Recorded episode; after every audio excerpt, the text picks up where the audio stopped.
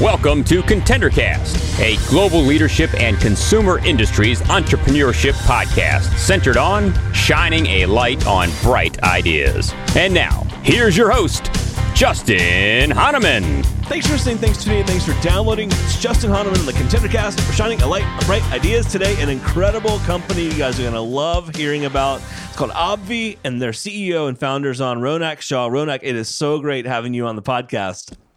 Well, Justin, thank you so much for having me, and uh, really excited to be here, dude. Excited to share the story. I love it. I can't even wait to unpack uh, your story and the company's story, what you guys are doing um, from a product perspective. I, I, it's going to be super exciting. Our audience is going to love it. Um, so let's do this before we get to Obvi. How about share a little bit of your background before starting the business? Absolutely. Um, so I was actually an accounting major in college. Um, my dad's been with the, a company called Ernst & Young for the last uh, almost 30 years, so kind of took me down that path. Um, came out of working um, at Deloitte out of college, um, and um, you know was really going down that Big Four journey after, after being an accountant. Um, got a gig to actually become a controller at a startup, so kind of took that risk, and you know could always come back to accounting. Absolutely the startup I worked at actually they required you to do two shifts. So you work nine to six, go home, shower, eat, come back around eight or nine p.m. and you work till two a.m. six days a week. Oh my gosh! Your only day off was Saturday. oh, wow! um, it was fascinating because you were in your own ecosystem. Um, they, you didn't even know there was a world out, that existed outside because your friends were there. Everything was all there. So um, during my second shift as a controller, didn't have much to do. So picked up on marketing, uh, learned a ton, asked a lot of questions. Being a numbers background guy, got to ask questions that weren't like, "Hey, teach me marketing." It was, "Well, why are you doing this?" Um, and the why kept me down a really extended journey. Um, got to meet a couple of my best friends um, that today have become partners at Obvi. Um, but after um, uh, being at the company that we all started at for uh, working there for a few years, we uh, three of us uh, we decided to leave and start our own marketing agency because we had the skill set to um, that at least we thought um, to go and advise other brands on kind of what it takes to build a digital first CPG brand. Wow. Um, so yeah. And talk about what that means when you say a digital first CPG brand. Uh, what did that mean for you guys? Yeah, I think I think you know CPG has forever had a connotation of retail, retail, retail, right? Totally. Um, and digital over the last eight to ten years has really started to say, hey, well, you know, CPG can can also play in the d- digital world, and um, we are big believers in uh, digital can actually own the CPG world. I love that. Okay, so this brings us up to Obvi, and uh, you guys, you're two or three, two, almost two and a half years into this now. So tell us about the idea here and how you took it from you know a conversation to bringing it initially to life. Absolutely. Um, so at uh, the marketing agency, we were specializing in uh, working with health and wellness brands. Um, after doing that for six years, we basically said, well, you know, I think we got everything we needed to learn. We considered our years at the company we worked at, our high school years. We considered our marketing agency years as our college years, where we really focused on a nice. major. Yeah. Um, and Obvi is actually what we consider our final thesis. Oh no way! So, That's kind of um, cool. I love yeah, that. Yeah, it is in our, in our, in our in our perception. So we wanted to stick into the health and wellness brand uh, space, but we didn't want to go into sports nutrition, which is where you find your pre workouts and whey proteins. Absolutely. We wanted to go the other side um, in an industry called Nutra Cosmetics, which is getting cosmetic benefits through nutrition. Um, and the leader within that industry is collagen. Um, and so when we started looking at collagen, we said, you know, this is a pretty boring product. Uh, right. It's a pretty boring space. Gotta um, love so, collagen. Just kidding. Exactly. Exactly. right? It just doesn't sound. Um, yeah. No one. No one. No one's excited about collagen. And so we wanted to say, you know, we wanted to bring in our craft and say, well, we're going to disrupt this market. We're going to make it exciting. We're going to make it fun, and we're going to make it pink. Um, Make it pink. I love it. That's your color. I see that. Yeah. Yeah. Um, so okay, so very cool. So you, you've defined somewhat of a market. Um, how did you go from a conversation at the agency to actually starting to mix product and like getting something that's real? Yeah. Um, so as we were segueing in uh, January 2019, we said, you know, let's start getting some samples made. Let's just see what we can do with this. You know, my other partner started working on the branding and designing. My other partner started working on the website. Um, I was working on getting all the manufacturing stuff done and, and getting the product made in real life. Took six months of r&d because it's very hard to make the flavors we do in collagen because sure. collagen is actually beef right? It's bovine. And uh, it's pretty hard to mask right? When you're eating especially if, if you eat steak you know you know it's hard to mask totally, that flavor totally. so, um, took some months but uh, june 2019 we actually launched the brand. Wow amazing. So um, when as you were looking at getting started and creating product did you i mean at least based on what my homework on you finds you weren't in like the food space or beverage space. Uh, how did you sort that out and figure out like how do you make a product that's like saleable and put it in a package? Yeah no i think i think it was cool for us to get the experience we did at our marketing agency which was work with supplement brands and health and wellness brands got it. That definitely helped us gain a little exposure. We didn't get all the answers obviously written out for us but we had some exposure of okay this is at least the process. Um, and uh, we definitely had to you know go through some of our challenges though to learn it on our own too. Sure. That makes sense. So what were some of the first steps to getting things started um, from a business perspective yeah i think you know for us the biggest thing was focusing on what we're good at which was digital marketing Facebook advertising, Instagram advertising. Got it. So that's how you started building the brand almost. Exactly. Got it. Exactly. And did you did you go there before you had product or did you have product and then go there?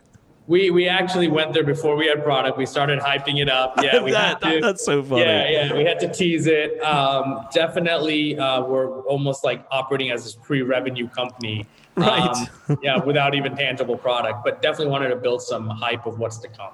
That's really cool. So talk about the initial product releases and, and formulation and whatnot. That's av- that was available yeah. then, and then what's available now. Cool. Uh, when we launched, we launched with two products, um, and uh, it was a fruity cereal and cinnamon cereal flavored collagen. Uh, so it literally tastes like the milk left over after you have a bowl of cereal. Oh, okay. Um, and so um, we launched with those two flavors, and um, our biggest our biggest thing was why have unflavored collagen when you can have collagen that tastes good. Right? That's a great point. Um, so I agree. We focus on, to focus on taste and we focus on science. So what we said in the front of the label, we got to make the product look taste taste good. Um, on the back of the label, we got to make sure it's scientifically one of the strongest selling formulas.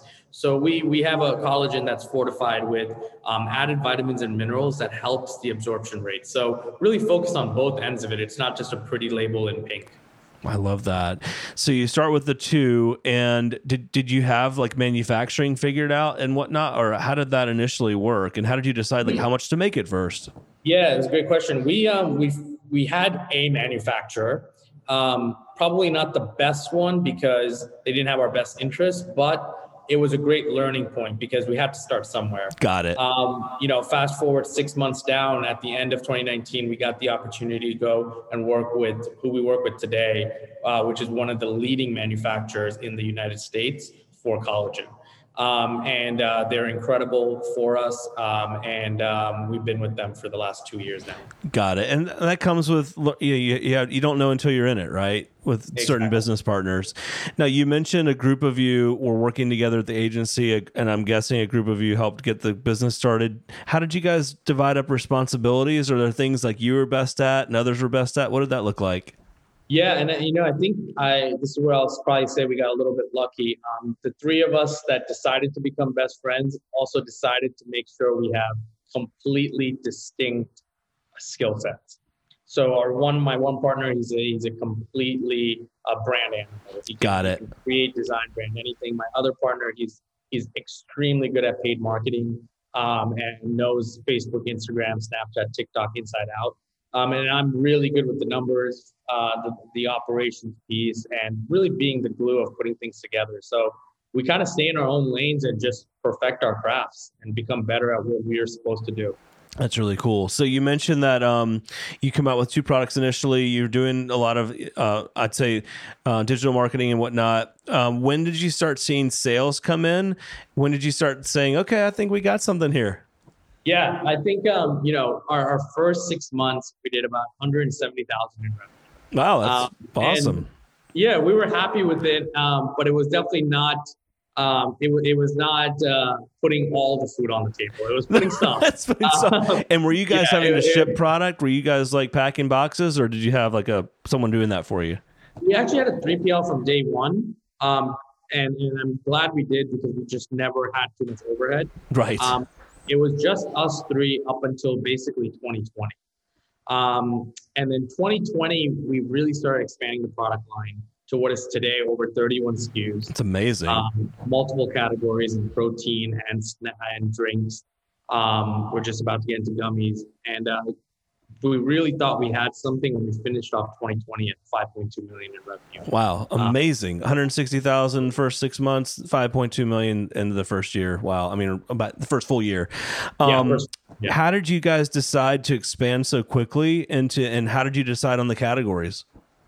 Yeah, that's a good question. Um, we built what is today the second largest collagen community in the world um, on Facebook. If you look up Obvi Community, um, it is phenomenal what you'll see in there. It's 40,000 active members that are talking to each other every single day on the hour, by the hour, um, Crazy. about Obvi. It's Uh, crazy. it's crazy. They're talking about collagen. It's insane. That's Um, who talks about collagen. I mean, a lot of all people. day, Yeah. every day. Um, That's crazy.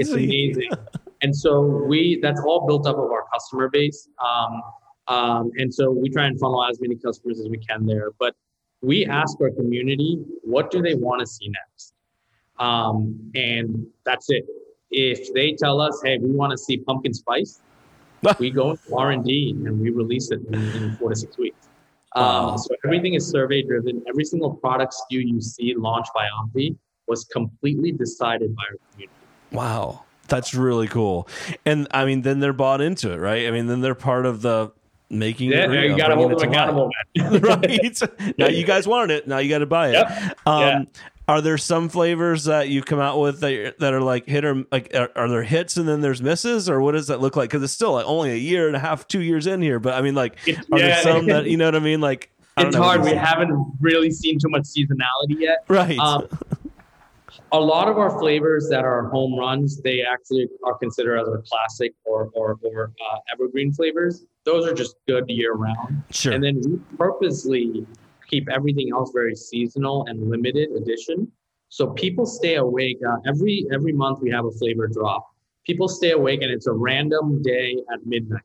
So they stay awake until midnight um, on this random day to get the new flavor. So pumpkin spice, for example, it's going to launch on September 12th at midnight. Um, there will be thousands of people Oh that will God. stay awake until midnight to get collagen. wow. Um, That's so crazy. that phenomenon helps us sell through pretty quickly. Yeah, it's amazing. Yeah, I was looking on Facebook. You guys got like forty thousand people following just on your main page. Um, amazing. So okay, so here you are, a couple years. In, so all direct to consumer. What about retail? No, thank you. Or how are you thinking about that? Yeah, good question. Uh, 90% direct consumer, 10% retail. We just got into all GNCs. Oh, good. Um, It's awesome. We're we're still till this date only a eight person team. Right. um, That's amazing. Yeah, and so um, no thank you to retail right now until we have the infrastructure. No, that's fair. I think that's that's great. And I mean, you're getting product out, you're building consumer base. You know, you've got a little bit of retail to almost test your methods and process, and then you've got the direct to consumer channel, which I'm sure is, um, I mean, that's, that's how you've grown the business, right?